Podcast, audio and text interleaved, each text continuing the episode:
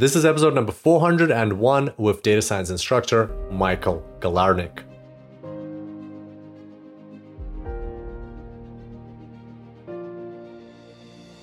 Welcome to the Super Data Science Podcast. My name is Kirill Eremenko, data science coach and lifestyle entrepreneur. And each week we bring you inspiring people and ideas to help you build your successful career in data science. Thanks for being here today, and now let's make the complex simple.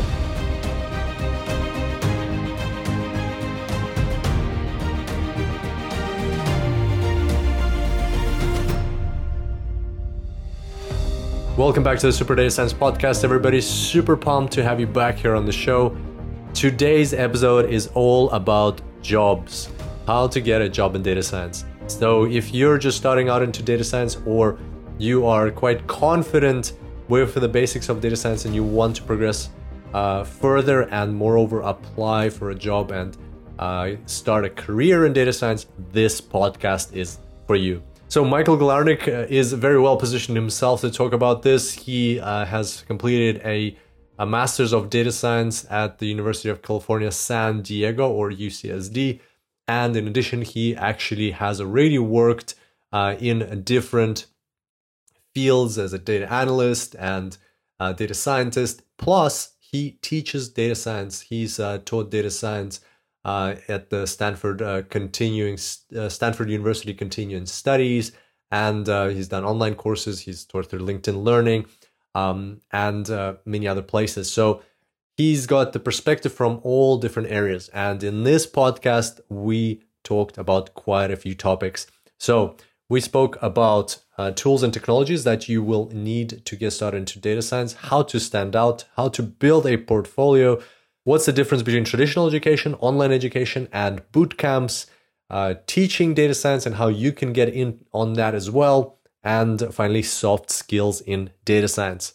So, quite a few topics covered. And once again, if you are just starting out your journey into data science, this podcast is for you. And on that note, let's dive straight into it. Without further ado, I bring to you data science instructor Michael Galarnyk.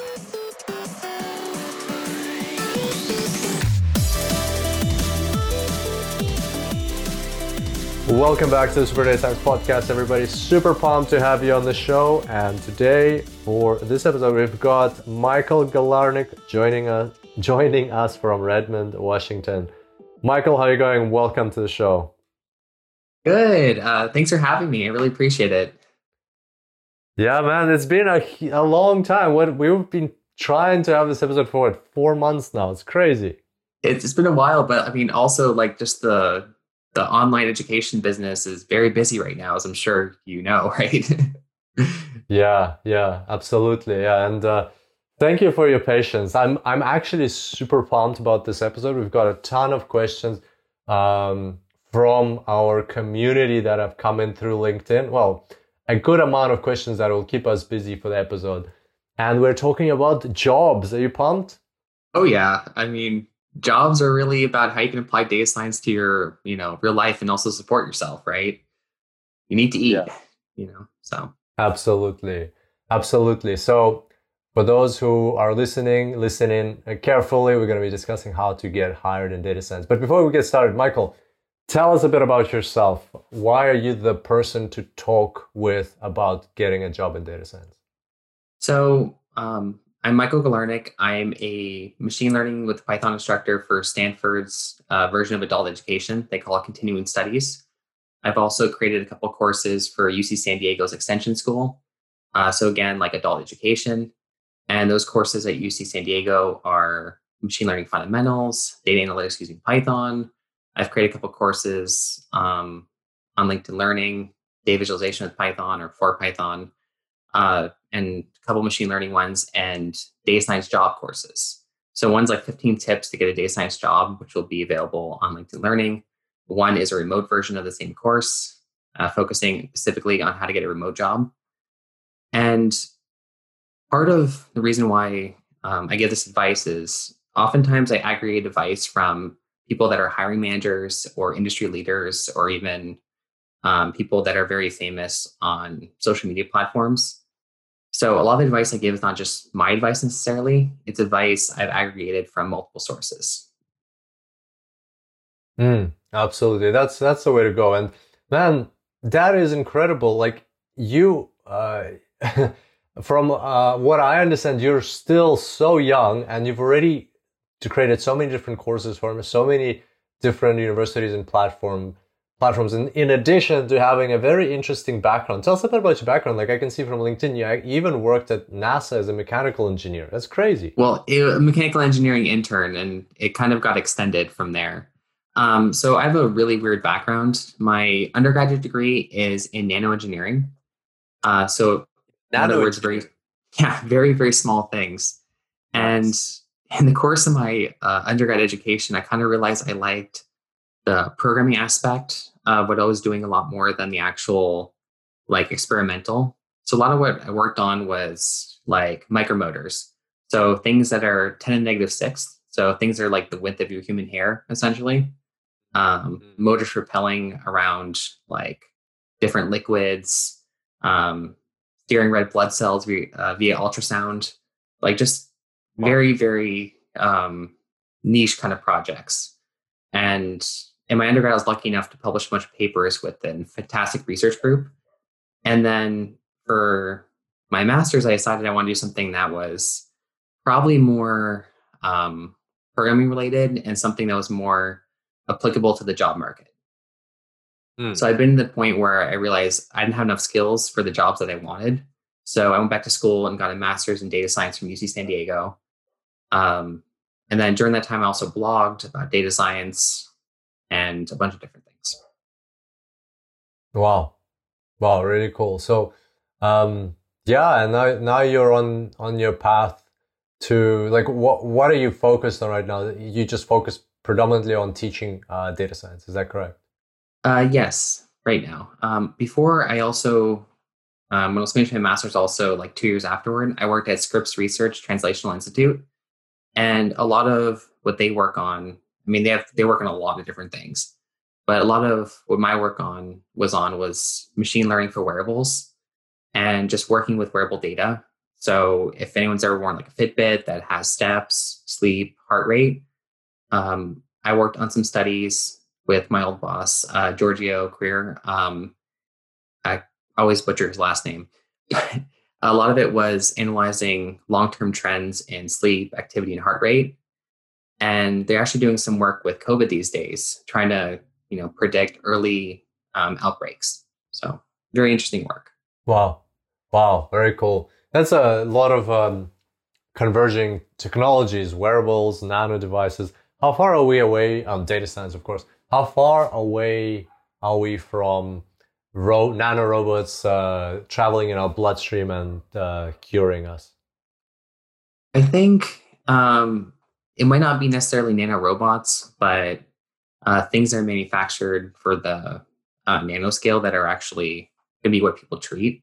So there's a field called nanomedicine, and a lot of that is about um, using the outside of red blood cells as coding for medicine.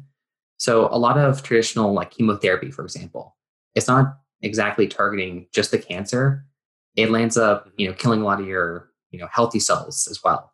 So a lot of like nanomedicine is about specifically targeting uh, cancer, but also the cancer vasculature, or like you know um, the places where cancer gets nutrients as well. And I think that's kind of where it's going to be more likely to go. I think the actual nanorobots that you steer, I think we're mm-hmm. quite a ways away from those ones specifically. okay, gotcha, gotcha. All right, awesome. Are you subscribed to the Data Science Insider? Personally, I love the Data Science Insider. It is something that we created, so I'm biased, but I do get a lot of value out of it. Uh, Data Science Insider, if you don't know, is a free, absolutely free newsletter which we send out into your inbox every Friday. Very easy to subscribe to. Go to superdatascience.com slash DSI. And what do we put uh, together there? Well, our team goes through the most important updates of the past week or maybe several weeks and finds the news related to data science and artificial intelligence. You can get swamped with all the news, even if you filter it down to just AI and data science. And that's why our team does this work for you. Our team goes through all this news and finds the top five, simply five articles that you will find interesting for your personal and professional growth. Uh, they are then summarized, put into one email, and at a click of a button, you can access them, look through the summaries. You don't even have to go and read the whole article. You can just read the summary and be up to speed with what's going on in the world. And if you're interested in what exactly is happening in detail, then you can click the link and read the original article itself. I do that almost every week myself. I go through the articles and sometimes I find something interesting, I dig into it. So if you'd like to get the updates of the week in your inbox, subscribe to the Data Science Insider absolutely free at superdatascience.com slash DSI.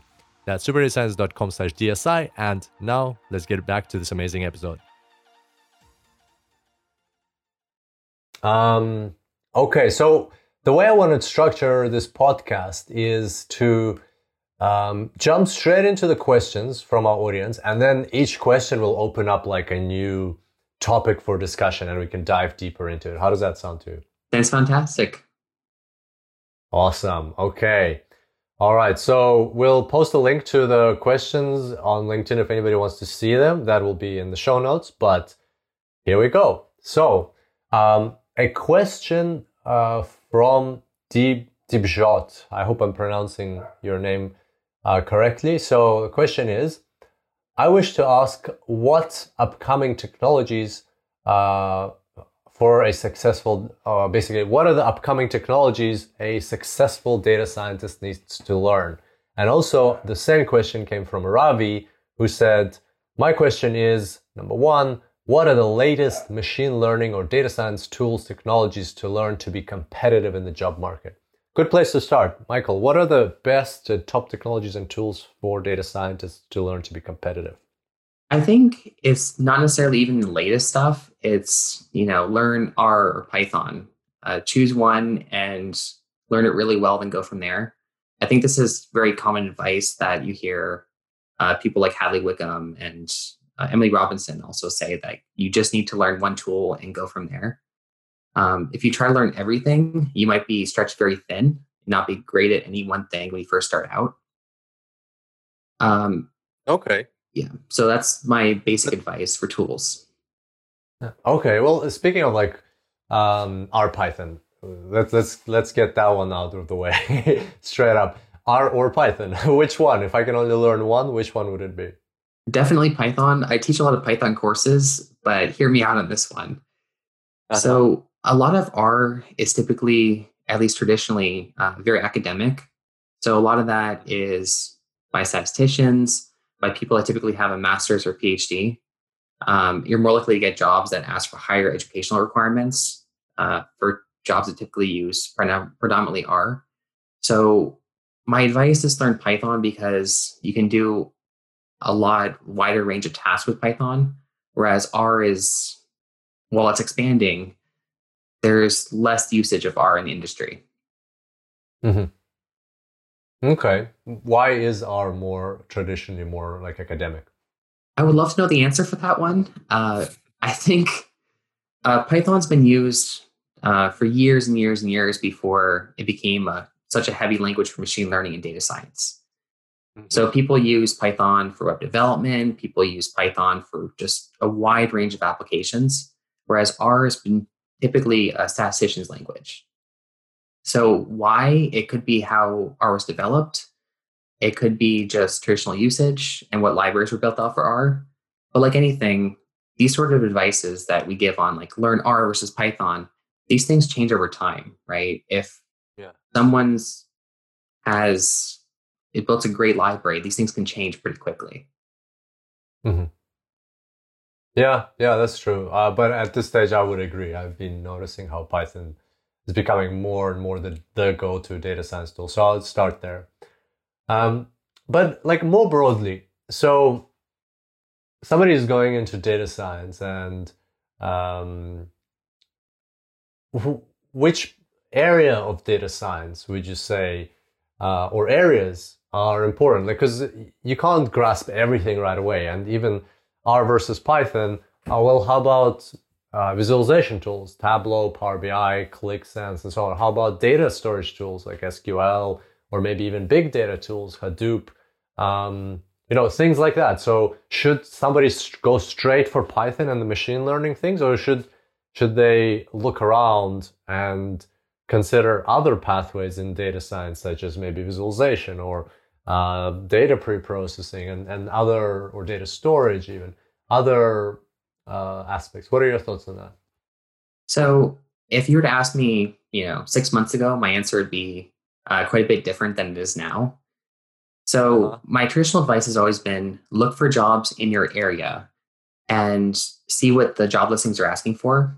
So uh-huh. look at the jobs and say oh is this you know job asking for power bi or tableau um, as well as Python or something else. And then based on what the jobs are asking for, you know, learn the tools.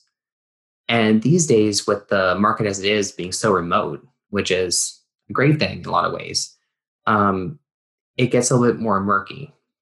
A lot of jobs still want you to be in person when this ends. So you can also just look at jobs that would be in your area and see what you should learn and then go backward from there. Um, and as far as visualization tools, um, it's great to know, um, like to be able to dashboard in Power BI or Tableau. Um, but the simple answer, I know is kind of a cop out, is again just look at job listings and see what you should learn. Hmm. Hmm. Okay. Interesting. And so then once a person, let's say they identify, okay, I want to do the or the company I want to work for, or I'm interested in uh, hopefully both in uh, the machine learning aspects of data science. So I want to learn Python uh, as per Michael's advice, and um, and then there's still in there. There's okay. There's the traditional algorithms like uh, I don't know k-means clustering, KNN, naive Bayes. Um, there's uh, deep learning. There's ANNs, CNNs, RNNs. There's more advanced stuff like um, uh, reinforcement learning, artificial intelligence, and, and different cutting edge and not cutting edge algorithms there. There's also uh, natural language processing and, and things like that. So, what, um, where, where, where does one start? So, uh, this is again probably uh, a very chalk answer. I always recommend the Coursera machine learning with Andrew Nguyen. Hopefully, I said his name correctly. Uh, the lot, there's a lot of reasons for this. It's a very well known course. So, a lot of the material there is stuff that not only is good to learn, but it's also stuff that people get their interview questions from. So, it's very much a uh, machine learning 101 kind of class. And then from there, you can kind of learn, you know, what you're more interested in and then go from there. And then additionally, once you take that sort of class, you can go to other classes. So one class I really like is on Udemy. It's Python for statistical analysis uh, because I find that if you want to go the statistical route and get a good grasp on p values, which are very important for a lot of tech companies with A/B testing, that's a great class. I think actually that's one of your classes, right? Um, I was I was thinking that I think it's by Sam Hinton. We create like he created it and we helped him uh, popularize the course. So he's an astrophysicist. He's been on the podcast twice now. It's, he, yeah, that class, I love it. I, I just out of curiosity watched like one lecture and I couldn't stop. I watched like three or four in a row. He's got, you know, the guy was on Survivor. Do you know Survivor? like, like the TV show when they go onto an, only go on an island and they like, uh-huh. and he was on the Australian version of Survivor and he was like, he cracked up some of the corniest jokes there. Like everybody loved him for his like very, uh, you know, different kind of um, astrophysicist uh, personality, and it was just so funny. And then he brings that to the course. I love the guy; it's really fun. So, yeah, how do you know about the course? Oh, I just I saw the class. I, I heard um, I heard the class on Udemy because as an instructor, we typically look for other materials to not only learn from, to, but to see where we can get better as instructors. Mm-hmm. So I found that course because a couple students of mine recommended it. Mm, that's awesome. I'll tell them about this. That's so cool. As far as other classes, as far as like getting started, once you take the Coursera machine learning, and by the way, for the Coursera machine learning course, I don't necessarily recommend doing the assignments because they're still in Octave or MATLAB, which almost nobody uses in industry these days, relatively speaking, at least. And then from there, if you want to learn Python, there's the Coursera Python for Everybody specialization. If you want to learn about um, like practical knowledge of machine learning algorithms, there's a Udemy, there's a Udemy class called Deep Learning A to Z. Um, if you want to learn that deep class. learning aspect, and then machine learning A to Z is like um, kind of really good as well. No, no way you've taken all of those.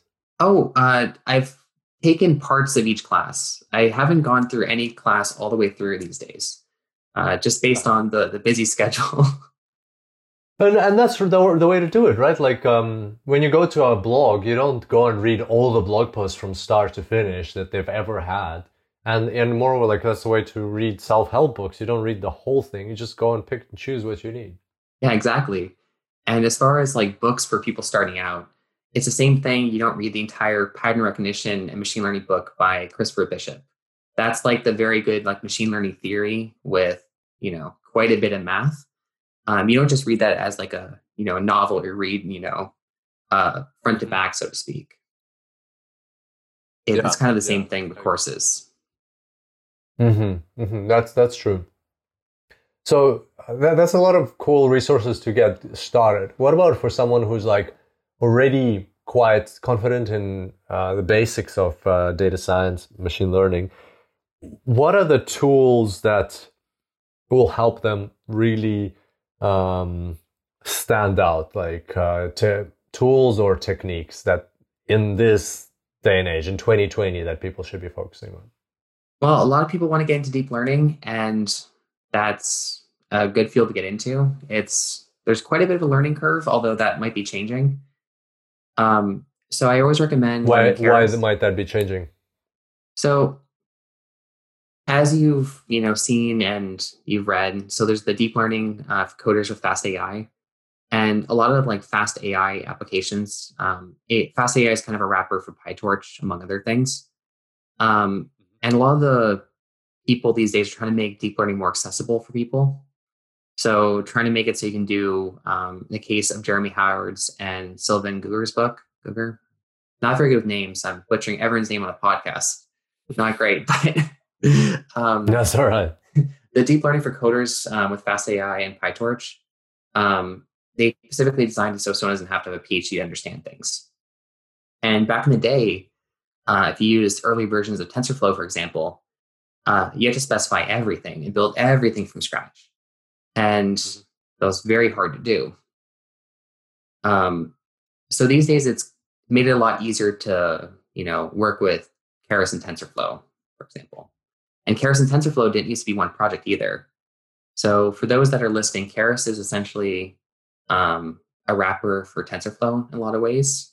Um, mm-hmm. Keras can wrap a lot of different things, but um, Keras makes things a lot easier um, to work with for deep learning than TensorFlow on its own. Mm-hmm. Okay, okay, gotcha. So, but I was talking more about like, um, what should somebody go into the space of computer vision or natural language processing or reinforcement learning? What's the hottest thing right now? I'd recommend more less um, less on what's the hottest thing right now, but what people's interests are in and what their background is. So, if you have a background in linguistics, for example, you might want to look into natural language processing because that might be what aligns with your background and interests. Because no matter what you do for a day job, um, you should probably want to enjoy it or have some interest in a lot of what you've done before.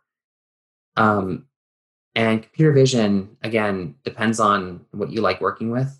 So if you're, you're interested in image recognition tasks and um, those sort of things, then go into computer vision because each of these fields are very, very hot. And I know LP seems like it's the hottest thing right now um, based on all the transform models. Um, but again, if it's what you're interested in, go for it. If not, um, I recommend different applications of machine learning. Gotcha, gotcha. And um, I like the idea of finding at least one thing that's hot now that you're interested in and just learning it and doing maybe some projects in it and putting that on your CV or on your LinkedIn or whatever else, uh, even if the company you're applying for isn't interested in that, or even if, or even if you're not going to be doing that for your job, it just it just attracts attention. It, it shows the hiring managers, the recruiters that um, you are interested in being on top of the latest technologies, and then whenever you're you are in a uh, employed situation in a role, then you will do the same for whatever you're working on.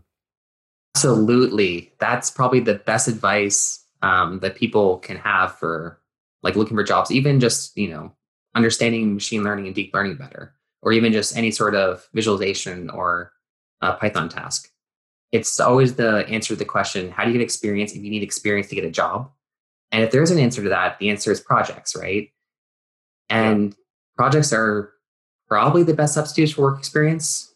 Um, so if you don't have work experience and the job you're looking at needs two years of experience or five or whatever um, in a specific field, if you have a project that can help lessen the gap um, of experience that you need for a job. Like if you're looking for a job, work on projects.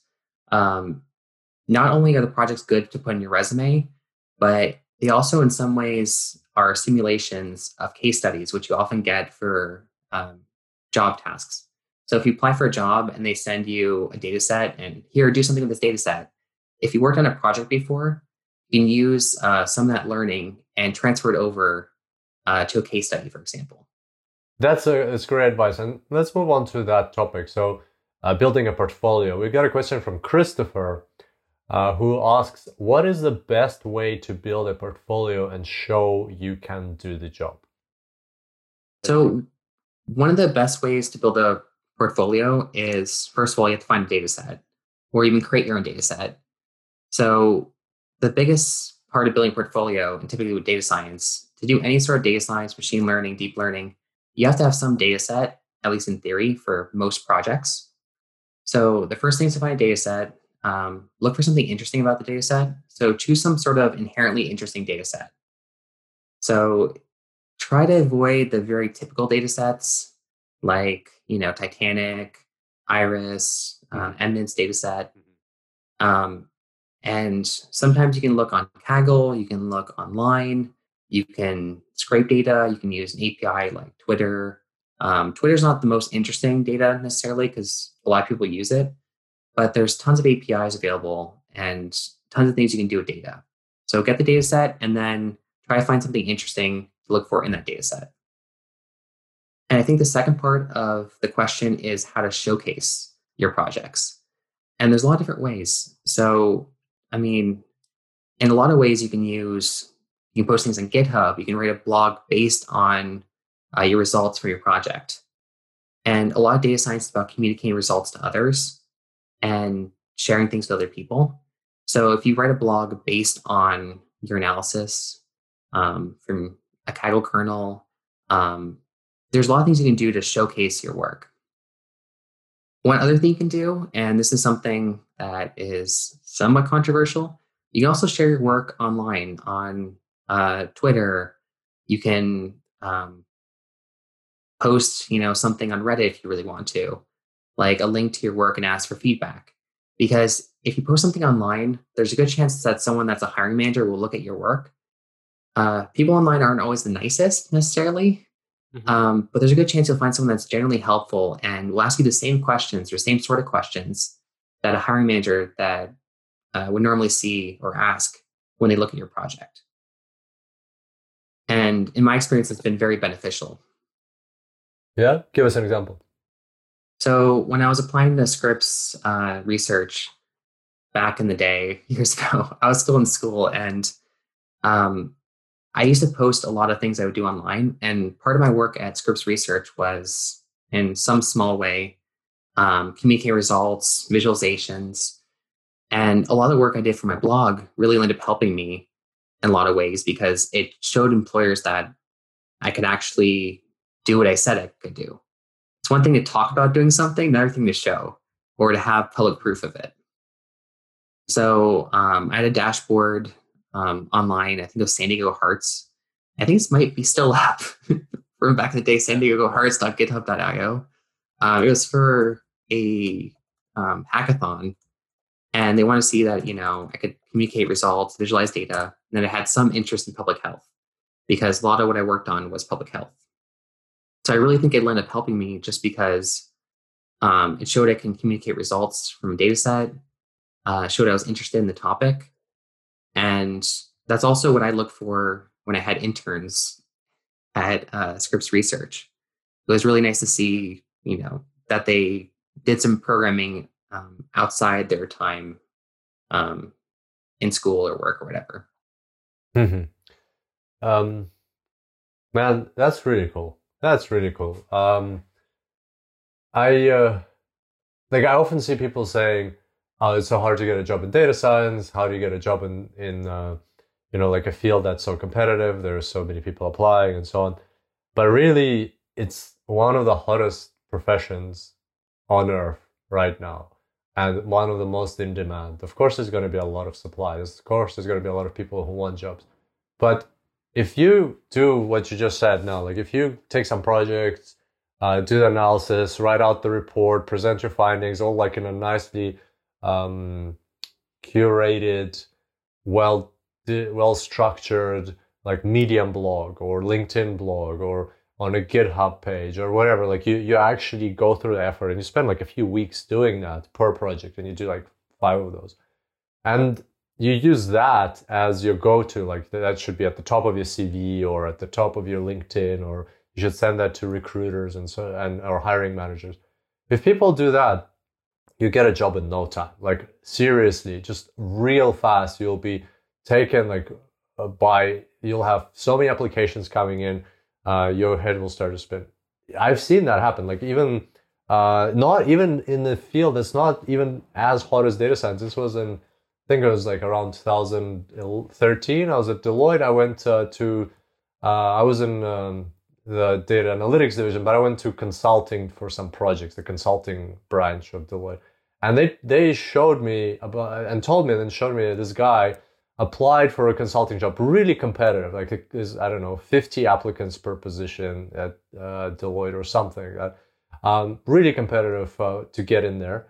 But uh, they showed me this this one guy really wanted a job in Deloitte consulting, and I think it was like digital consulting, so something to do with like web um, uh, web uh, projects consulting and things like that. So what he did was he set up a website where when you go to that website, like say his first name surname.com, where you go, when you go to that website, you land on a page that is designed fully with JavaScript um, that is a game. So it's like, you know how Google has these Google Doodle games sometimes? If you click on them. So he designed something like that, but like a full, it takes up the whole page and it's, it's him jumping through different uh, challenges. And it, it's like how, how I'm going to uh, like basically depicts his journey of getting a job at Deloitte and how he's going to add value and how he's going to slay all these monsters and bring a lot of profit. So he made a game about that, and it's very relevant because the job was about digital and you know websites and stuff like that. So all he had to do was he didn't have to send a resume, he didn't have to send a, his LinkedIn, he didn't have to apply for the formal process. All he had to do is send that link of a short message to the, the hiring partner or the hiring director or manager. And it's easy to find their emails. You just take the first name dot the last name in many companies, or you know, like it's easy to figure out what the email would be. You just send it, sends it to over and says, hey, like whatever, what I would imagine I would say is, like, I'm sorry to uh, get in touch with you directly. I saw this position. I think I'd be perfect. Just uh, have a look at this uh, website I've built for this. And when you go in there and you see this whole thing, a person's put so much effort. It's tailored to this business, to their needs uh, it's talking about them. It's talking to the hiring manager directly. Um, like, there's no question about it. Like, why would you spend thousands of dollars, countless number of hours going through interview processes with with other candidates and seeing the best one when you have one like right here? You just have to do one or two interviews. Boom, he's got the job. So imagine doing that in data science. Like it, there, there's so many companies that would love to get a person that dedicated yeah, it shows that you can do the job before you actually have the job, right? Mm-hmm. And that's absolutely a beautiful example of like how to really impress people and get a job. Um, it's not to say that people don't get a job, you know, without building portfolio. Um, it's just, and then as the market gets more and more competitive, it helps to really find a way to showcase yourself and stand out. Um, especially now that there's probably been quite a few layoffs with COVID like more than quite a few. It's for a lot of people, it's very hard to get a job. So in times when there's less jobs, it really helps to do more to showcase your work and showcase yourself as an applicant. Um, one really quick, one really quick thing um, I just want to mention as far as like reaching out to people like hiring managers. Um, a lot of people try to connect and network on LinkedIn, and mm-hmm. There's different ways to ask someone for a referral. And a referral is basically an employee vouching for you um, and recommending you for a job. And one thing I, I see a lot is people ask like a LinkedIn message like, I'm looking for a job and I'd like to know if there's any openings in your department, uh, just to someone random at a company that you're interested in. Um, it's not so much an optimal approach. It could work, um, but people also should consider like how the request will be taken by the other person that you ask of. Like, will a generic request want someone to stop what they're doing and respond to you? Um, and in my experience, it typically works a little bit better to first search for job opening at that company of the person you're asking and see what the job title is. And because if you're just asking, like, oh, I'm looking for a data scientist job, and at the company it's called applied scientist, uh, mm-hmm. It shows you're not really doing as much research before you're asking for a job because it makes the person that you're asking a favor for do some work to be like, oh, are you interested in applied scientist? or this data analyst role um, rather than you know making the person do work i recommend doing a little work on your end and also say like why you're interested in the role and why you're a good fit for the job especially um, yeah yeah don't waste other people's time because people have such good uh, uh, bs meters they're gonna see right through it you, you gotta be serious about what you're applying for yeah, and and do some research on the company. And this is one thing I didn't used to do. I didn't used to look up, you know, uh, what people typically ask for interviews. So if you go for an interview, for example, uh, look on Glassdoor, see what people have been asked in the past if it's a big company. Um, also see, like, research the company, like, what metrics are they trying to improve if it's a data science role? Um, mm-hmm. what are they trying to showcase? Um, what they typically want in a dashboard if you're doing visualization. Um, basically put some research in before you're looking for a job. And that's a pretty big piece of advice that I wish I knew early on in my career. Mm-hmm. Yeah, that's that's good advice. Um, let's move on to an interesting question about uh, education, about learning data science. So, uh, Francesco, Francisco, Francisco, or maybe Francesco uh, asks, my questions are what advantages do you think a classical education in a physical university has for someone learning data science? And you would be a great person to speak to that because you yourself have a master's degree in data science. And uh, the second part of the question is what advantages do you think online education has for someone learning data science? And again, it would be great to speak to that because you teach data science online and you've learned online as well. So, what are your thoughts on that? So, one thing I really like about I'll get to every part of this question, by the way. One thing I really like about online education is it's more modular. You can um, pick what specific subjects you're interested in and learn more about those subjects and less about the subjects you're not. And the reason why this is really important is even if you want to learn everything about data science, um, oftentimes when you're working on a project and you need some advice on a project or need to learn more about a specific subject, uh, like for your machine learning A to Z course, if I need to learn more about support vector machines, for example, because I don't know much about them, I can do some research on them.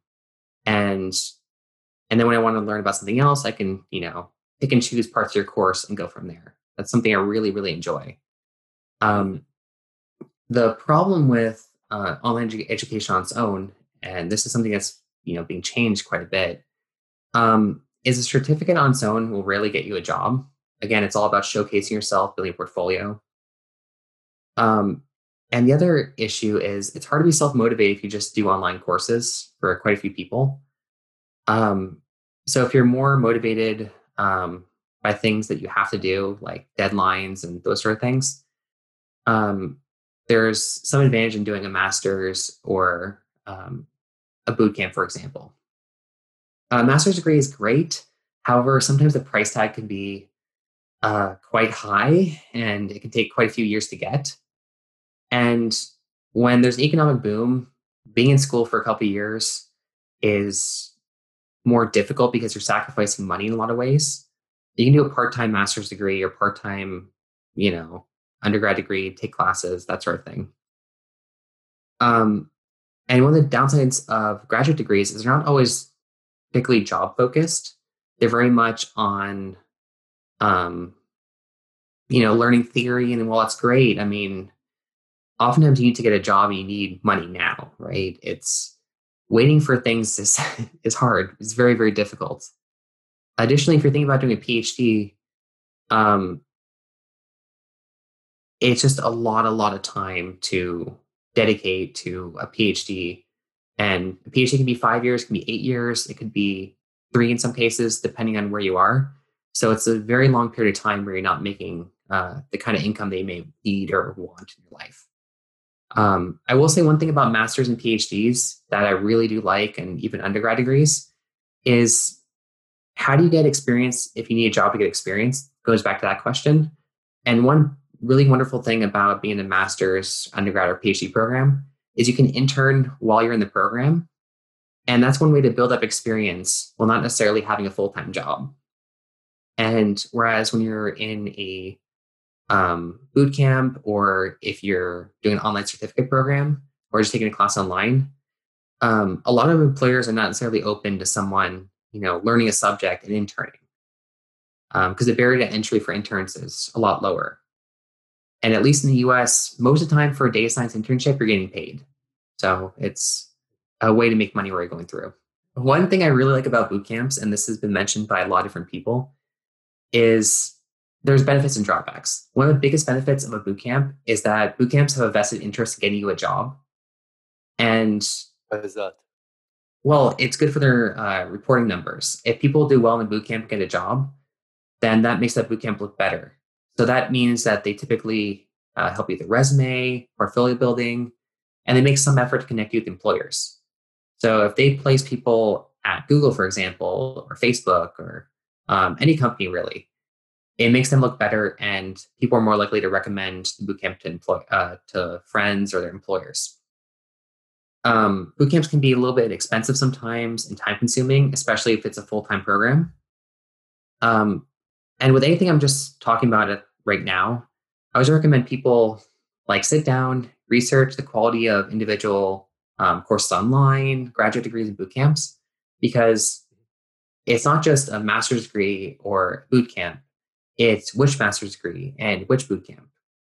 Um, so look at alumni that gone through a program. Look at your instructors to see if they've been successful in uh, something that you're interested in, uh, and that's really really important.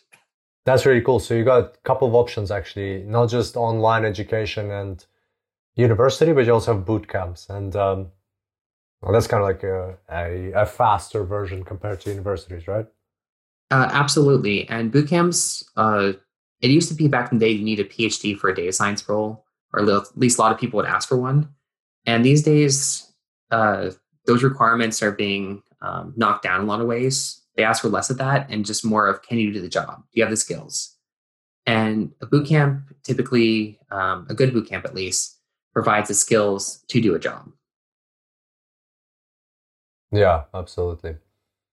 Absolutely. That's very cool. That's very cool. Um, so there we go. That's the answer to that question. And um, another interesting one. So I really believe in uh, teaching as a way of learning something even better. And I'm very excited to see that Fahad asked the question, um, which is the following. If someone would like to teach data science to a younger generation like school students, how can someone prepare the materials or in which way can he approach them, he or she? Well, in which, uh, in which way can pretty much anyone, I guess he's asking for himself, but uh, anyone approach them? So, one of the biggest things is the age group. So, this advice is, could be completely invalid for um, older generations of uh, people, like people that are, you know, in their 20s now versus 16 versus 12 versus 8. So, for the younger crowd, you might want to first, you know, lay off the Python and learn um, Scratch or I forget what people typically end up doing that, like uh, programming Minecraft, for example. Just get people into programming, necessarily not necessarily data science or machine learning when they're really, really young, And then also, uh, this goes with an older audience too. Uh, tell people about the application of what you'll be learning rather than just the theory. So rather than, you know, these are multiplication tables, uh, tell people what they can do with multiplication, for example. Uh, same thing goes for data science. So why are we learning about linear algebra? Um, how does this relate to, you know, the world at large if we're teaching linear algebra to college students, for example? Uh, teach them about, you know, um, how eigenvectors and eigenvalues are used in real life. Um, if you're interested in dimensionality reduction um, later on, that's actually a terrible uh, subject to talk about. But talk mm-hmm. about how uh, concepts relate to real things, and that's probably the most important part: is the application and the intuitive knowledge of how something works. Than necessarily like here's the hard and fast math, because you lose a lot of students that way. Mm-hmm, mm-hmm. Gotcha. Very interesting. And so, how do you go about preparing materials for your courses? Very time consuming, as I'm sure you know for your own courses. Absolutely. Absolutely. Yeah. Uh, there's, it goes also with blogs. There was a, a Medium blog ages ago written by people from Medium about like which blogs are the most popular and most, you know, well looked at. And for blogs, for example, a lot of it's just how much effort you put into them. Like how many hours do you dedicate to a blog, for example. It's the same thing for a course, for example. Uh, the courses that tend to do better are ones that people put more time into. Um, mm-hmm. So for me, oftentimes for a course, it's material that I either struggled on or material that my students ask me for. And that's more common these days. If a student asks me, like, you know, hey, I'm not understanding box plots, for example, um, and let's say 20 students have the same issue, then I find out what they're having issues with and then mm-hmm. work my way backward and write a like material on that or write a, a script for a video and do that sort of thing. Um, I should also note that if you're interested in teaching data science, um, oftentimes writing tutorials is actually a good way to build portfolio as like a data science instructor or Python instructor or R instructor. Um, like the way that I got in touch with this podcast, for example, is my friend John David uh, got me in touch with you. And the way John David knows me is because the people from Madecraft, um, who I work with for LinkedIn Learning, they saw one of my blogs online, uh, asked me to make a LinkedIn Learning class. That's how I met John David, and that's how I met you. So, oh, wow. Yeah, that's yeah. a cool story. Yeah. So it, it really has helped to write tutorials or make YouTube videos or whatever. Even if they're not perfect, I have terrible YouTube videos online uh, when I was first starting, mm. and they actually did help me in a lot of ways become better at teaching. So, also, if you're interested in teaching, um, I advise start making content, and you'll learn from your experiences and make your content even better. So, I think the biggest thing is to just to start doing something, and then figure out what you're doing good and bad along the way. Mm-hmm for many people, um, the hurdle to st- just starting doing something is um, the like fear, imposter syndrome, and like fear of uh, not um, being not knowing enough or being an expert. And and we've spoken a lot about that on the podcast uh, before with other guests. What I wanted to ask you is, for many other people, the the roadblock for just doing it is like you know this feeling of like I can't be bothered or like it's oh so much effort. I, like I it's just yeah, I'll do it tomorrow you know that kind of thing. Uh, how did how did you overcome that? Well uh, it's at least for me it was first about accepting that I won't know everything. And mm-hmm. there's always been subjects I don't know and as an instructor that's you know hard to tell your students like oh I just don't know that you know, I don't know that advanced, you know, um, topic, or I can't derive kernel PCA for you on the spot, you know. Um, and it's about accepting you don't know everything. And for students that are just starting, I always recommend, you know, you don't have to dive all the way in something when you first start. You can do 20 minutes a day or an hour a day. Um, and pick, you know, one course to learn from or one project to work on. And there's a lot of um, being overwhelmed because learning everything in data science would be very, very overwhelming. So pick one specific thing, learn Python, learn R, um, you know, focus on learning, you know, one model um, for machine learning or like one BI tool. You know, if you want to learn uh, data visualization and you want to use a BI tool, uh, start just learning Power BI or start just learning Tableau. And then once you kind of feel okay with that or you don't want to do it anymore, uh, learn something else. Yeah, one step at a time, right? Yeah, like, always one step at a time. Biggest advice that you can give people is just start yeah. somewhere and otherwise it looks too big, right? Yeah, exactly. I, I, you probably have like uh, I have this feeling. Tell me if you have the same. Like if I looked back, like oh the I don't know the journey I had in the past five years, and I was to ta- like I was to know this whole journey five years ago. I would have been so scared. I might have not just gone ahead with it. But when you break it down to little steps, it's much much uh, more appealing, and it looks doable. Exactly. Um, there, there's no way um, I could have done what I've done if I just saw everything. I was like, oh, I'm going to do all that. Uh, that seems impossible.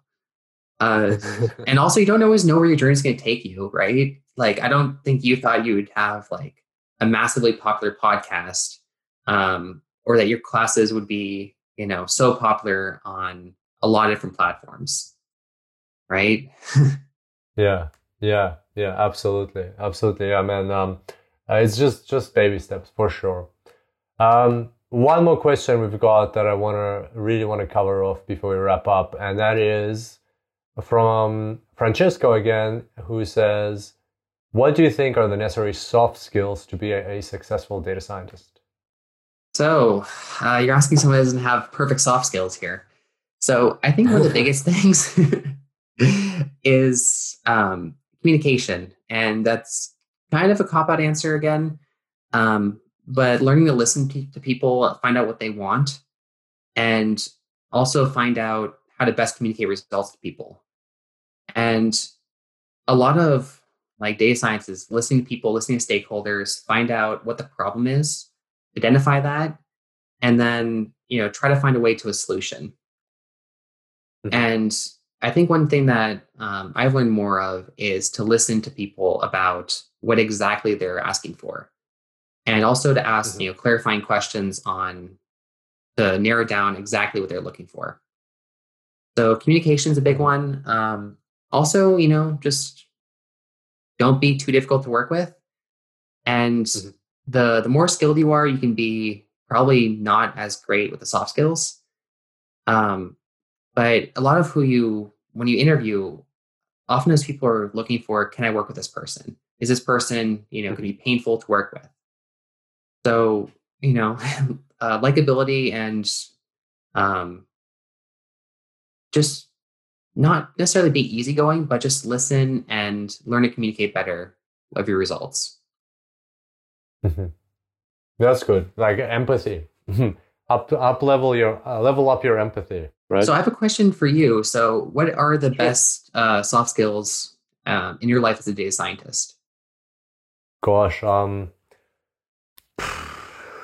best soft skill i, I would say two one asking learning uh, or understanding how to ask the right questions a lot of the time people don't really know what they want. So when somebody asks you for a data science project, um, it's a whole art in its own to go and clarify what exactly is it, not just what they want, what is it that they need. So you need to deliver to people's not just wants, but also uncover their their needs as well. And there's a lot of a lot of communication that is explicit.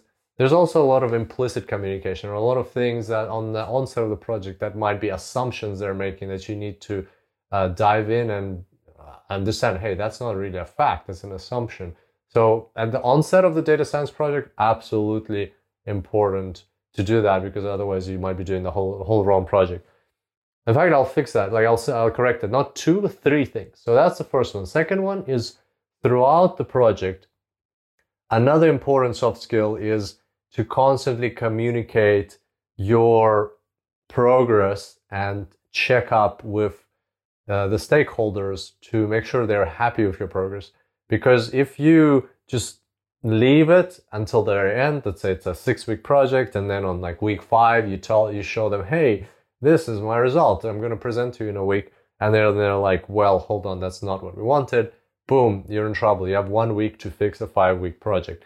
Whereas if you communicate with them with them from the start, you go and sit with them, you you watch them do their job, or you you walk around with them on, on the factory floor or whatever it is you're working on, um, and you constantly update them on the results. You build, you turn them into an advocate, and that way they are going to now at the end of the six weeks they don't have a choice but to be on your side when together you and them are presenting to their boss to the upper management, to the final client, or so on. So um, create yourself an ally along the way, and also avoid any um, you know any wrong turns in the project. And then the final third part of um, um what's it called, soft skills and data science, perhaps, or maybe like one of well, they're all important, but this one this one is the one that will really turn you into a rock star in demand data scientist that um, is uh, everybody's after. Like headhunters are calling, recruiters are emailing, and this one is presentation. the The art of standing in front of an audience, whether it's twelve executives or two hundred uh, people in a um, in a big hall, and having your slides up there, you can do the whole project right. You can do all the steps right. But if your presentation style and skill is not engaging, is not fun, your delivery will be dry and people are not going to be hooked. The thing is, humans are not just robots, and even if you give a human the best uh, possible advice, if it's just pure logic, in most cases, they won't take it. There's tons of books on psychology written about this. Humans make decisions based on emotions, not on logic. They later justify the decision to themselves with logic, but they make an emotion. How many times have we like has anyone listening to this been to a store? You get super hyped about something, you buy it, and then you come home and you're like, why did I buy that? Because you can't justify it with logic. There is no logic behind it. You bought it based on emotion. And so same thing with presentations. You need to present. You you did all this um, work, and data science is like pure logic, pure data, pure mathematics, and uh, analytics and um, logic in a way. So you did all of that, but now you have to switch your brain. You have to like completely shift into the emotional domain. You have to present it from an emotional standpoint. You have to convince the decision makers to act on your insights from an emotional standpoint. Um, and then if they ever want that justification or, or confidence, you have the data behind. But you should put that aside and you should turn it into a fun, engaging uh, presentation. that's a, that's a whole that's like acting. You know, that's a whole acting um, part that you have to augment your data science career with. And only if you have that, then will you be one of the top one percent of the data scientists in the world that that really not only can deliver the results, but like do the maths or calculations and um, data analysis, but can actually move the needle, make their company go forward. And, and that's uh, ultimately how you're going to be measured and you or how people are going to see that you're making a difference, not by the, the, the analytics that you do, but by the uh, decisions and actions that are driven by your analytics. So that would be my take on soft skills. That is a fantastic answer. And I'm glad you gave that. Because, yeah, you have to be able Thanks. to, you know, you do all the hard work of the analyzing, the the, the long nights, the early mornings in some cases of doing all the manipulation, uh, some cases machine learning visualization. And if you can't present your results, it might be the best model in the world, but if it doesn't provide value, people understand the value, then it's almost useless in a lot of cases. Yeah, absolutely, absolutely agree. Well, Michael, this is a, it's a good uh, part for us to wrap up on. I would like to thank you for coming uh, on this show and sharing your insights. And I'm sure a lot of people are going to find this useful, especially those starting out into the space of data science. Before I let you go, please could you tell us where people can find you, follow you, or get in touch? Well, you can find me on Twitter at Galarnyk Michael. Um, you can also connect with me on LinkedIn, send a message request. Uh, you can find my blog on Medium. I think it's also probably Galarnyk Michael. Uh, you can take any of my LinkedIn learning classes. Um, any way you want to contact me, feel free to. And I'm looking forward to hearing from people, hopefully. Awesome. Awesome. So we'll definitely share all those links in the show notes. And uh, Michael, one more question. What's uh, a book that you can recommend to our listeners? Something, some book that's changed your life? Well, I'll start with the, the machine learning aspect of it. Uh, Python machine uh, machine learning by Sebastian Raschka. Hopefully, I said the name correctly. Uh, I really like the book just in terms of just content in general. I think it's just a really well thought out book, and the author put a lot of time into it. And as far as like non data sciencey books, uh, I really liked The Name of the Wind um, by Patrick Rothfuss. When he wrote it back in the day, I'm not sure he's actually coming out with the third novel. Uh, it's a fiction mm-hmm. book, uh, but I really sometimes like listening to audiobooks when I'm either working out or on a plane ride or driving or whatever.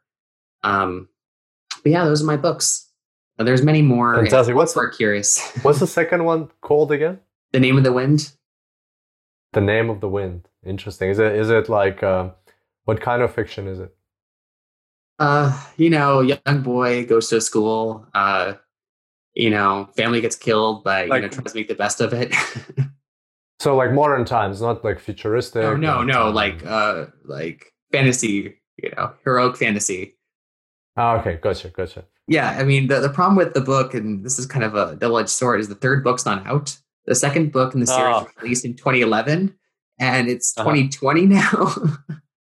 yeah, yeah. Um, so with any series, I usually recommend waiting till it's you know done because you never know if the author doesn't you know is not interested anymore in the book or busy or yeah. whatever. Yeah, gotcha, gotcha. Awesome. Well, Michael, amazing. Thank you so much again for coming to the show. It's been a pleasure. Okay, thanks for your time.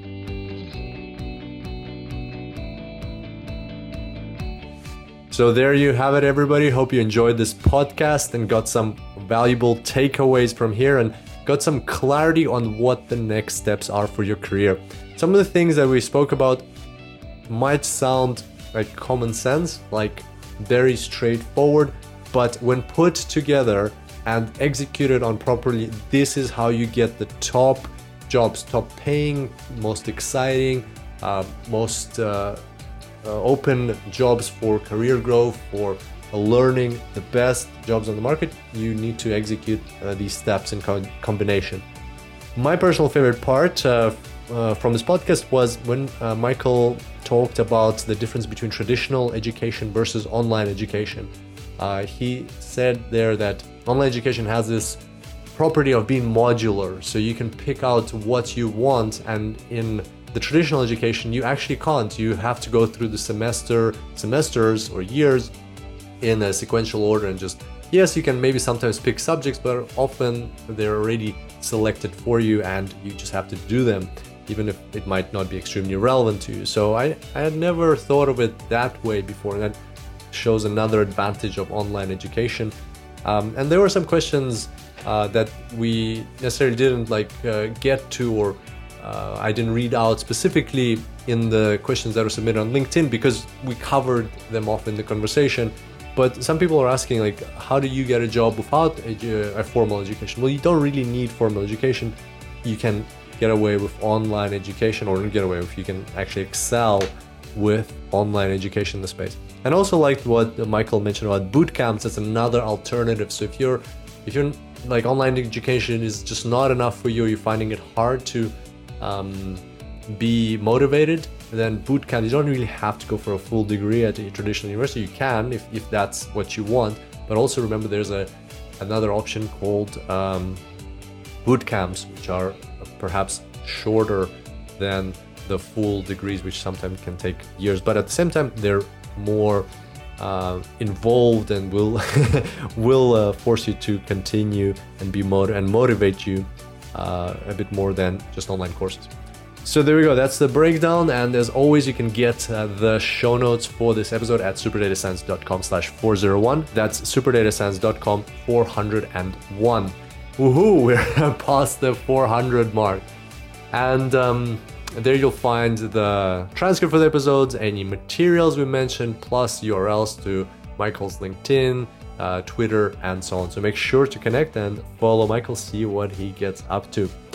And uh, one final thing if you know anybody who's just starting out into data science and you think they need some clarity, some uh, they might be a bit lost in all the things that are going on in this space, uh, send them this episode. It's really easy to share. Just send them the link, superdatascience.com slash 401. And uh, thanks again for being here. I'll see you next time. Until then, happy analyzing.